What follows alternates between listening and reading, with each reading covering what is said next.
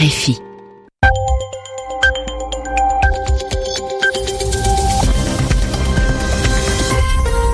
est 20h en temps universel, 22h ici à Paris. Bonjour à tous et bienvenue pour votre journal en français facile présenté avec Céline Pellarin. Bonjour Céline. Bonjour Marie, bonjour à tous. À la une, les emails publiés par le fils de Donald Trump sur Twitter. Il affirme qu'un homme lui a proposé l'aide des autorités russes pendant la campagne électorale de son père. L'ONU s'inquiète pour les civils bloqués à Raqqa en Syrie. Ils sont retenus par le groupe État islamique. Paris et Los Angeles accueilleront toutes les deux des Jeux olympiques mais on saura lesquels au mois de septembre. Le journal. Le journal. En français facile. Tous les jours, ou presque, de nouvelles informations sur le rôle de la Russie dans la campagne électorale aux États-Unis. Dimanche, le New York Times a annoncé que le fils du président, Donald Trump Jr., avait rencontré en juin 2016 une avocate russe pour avoir des informations sur Hillary Clinton. Aujourd'hui, Donald Trump Jr. a publié sur son compte Twitter une série d'emails avant que les journaux ne puissent le faire. Il montre qu'un homme lui aurait proposé l'aide du Kremlin pendant la campagne électorale de son père et qu'ils auraient tout simplement accepté. Les explications d'Anne-Marie Capomaccio à Washington. C'est une course de vitesse avec la presse dans cette nébuleuse affaire des liens de l'équipe Trump avec la Russie. Le New York Times, qui a dévoilé un rendez-vous de Donald Jr. avec une avocate russe, était sur le point de prouver le sérieux de son enquête en publiant des emails incriminant plus avant les proches du président. Donald Jr. a pris les devants et rendu public une série de messages très instructifs pour les enquêteurs.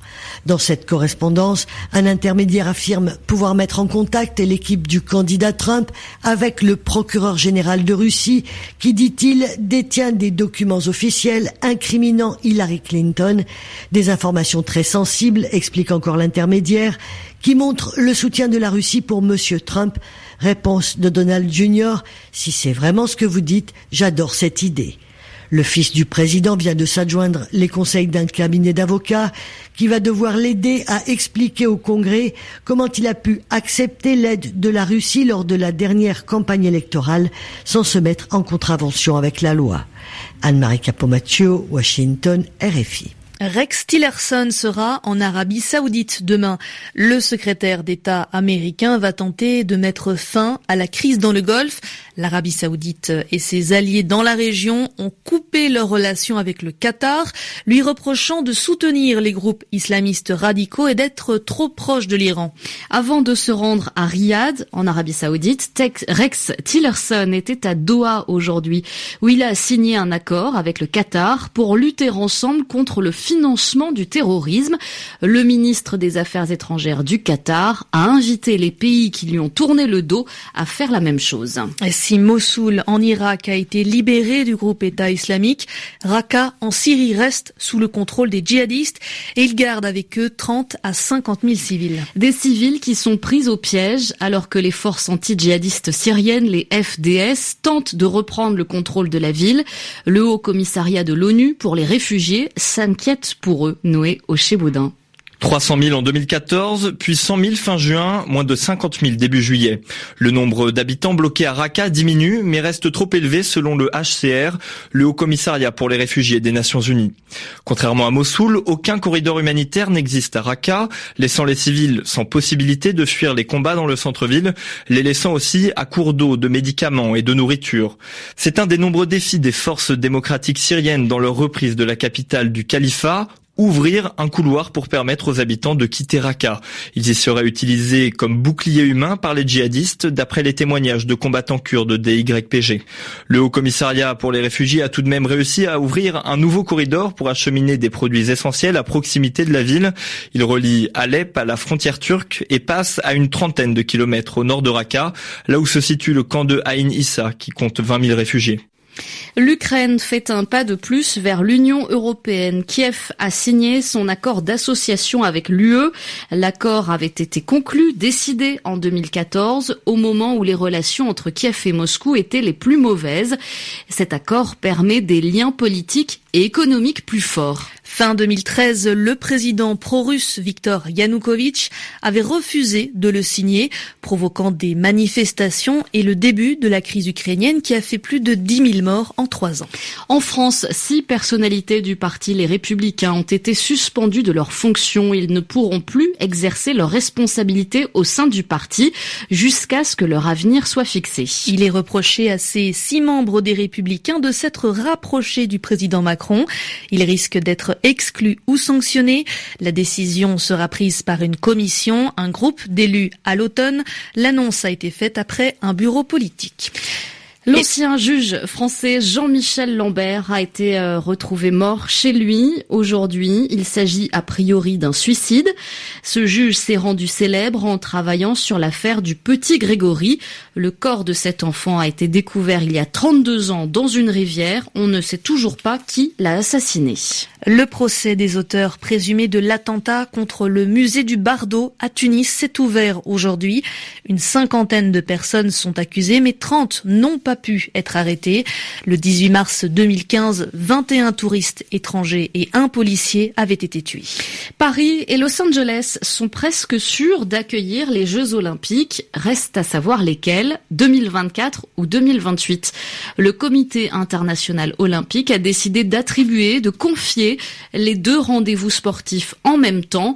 L'annonce finale sera faite le 13 septembre à Lima, au Pérou. Aujourd'hui, les deux villes ont défendu leur projet. Elles ont montré pourquoi il fallait qu'elles soient choisies.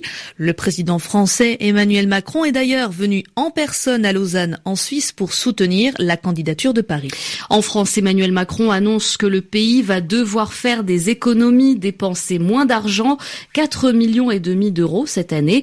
Alors les journalistes présents à Lausanne en Suisse lui ont demandé comment il pensait financer, payer les Jeux olympiques s'ils avaient lieu à Paris. Façon de procéder. On connaît les difficultés mais on les relève. On sait le temps que ça prend, mais on est au rendez-vous. Et donc en effet, le gouvernement sur différents sujets de réformes profondes et des transformations du pays et les sujets budgétaires, prend ses responsabilités et affronte le réel.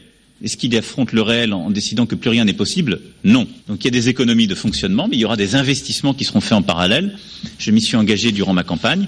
Il y aura un plan de 50 milliards d'investissements qui permettra de faire beaucoup de choses. Et tout ce qui s'organise autour de la candidature 2024 est cohérent avec les projets que nous portons par ailleurs, l'ensemble des collectivités euh, impliquées en termes d'amélioration de ces infrastructures de transport public.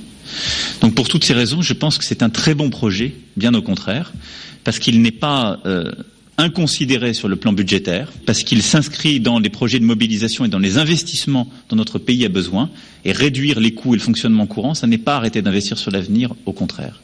C'était Emmanuel Macron, le président français. Une étude scientifique très inquiétante pour l'avenir des animaux.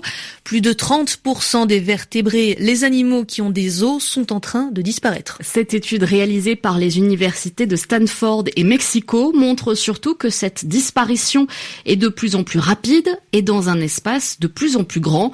Agnès Rougier nous résume cette étude. Les chercheurs se sont basés sur la liste rouge des espèces en voie de disparition, produite en 2016 par l'Union internationale pour la conservation de la nature, l'UICN. Ils ont alors quantifié le déclin des populations animales, c'est-à-dire des groupes d'animaux sur un territoire donné.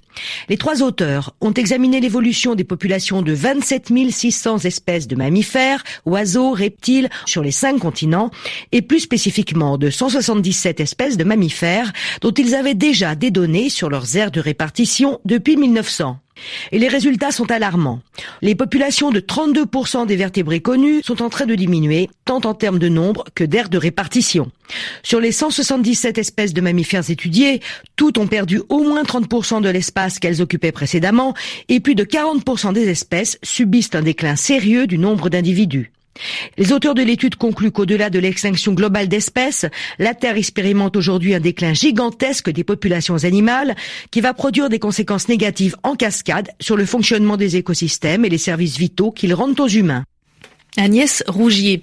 Et en tennis, Carolina Pliskova, la tchèque, devient la numéro 1 mondiale après les quarts de finale du tournoi de Wimbledon. La britannique Johanna Konta a été éliminée par Simona Alep et Venus Williams a battu Yelena Ostapenko. L'américaine à 37 ans devient la joueuse la plus âgée de cette étape du tournoi anglais. Merci Céline Pellarin. Ce journal est à réécouter sur www.rfisavoir avec un s.fr. Vous pourrez aussi lire le script.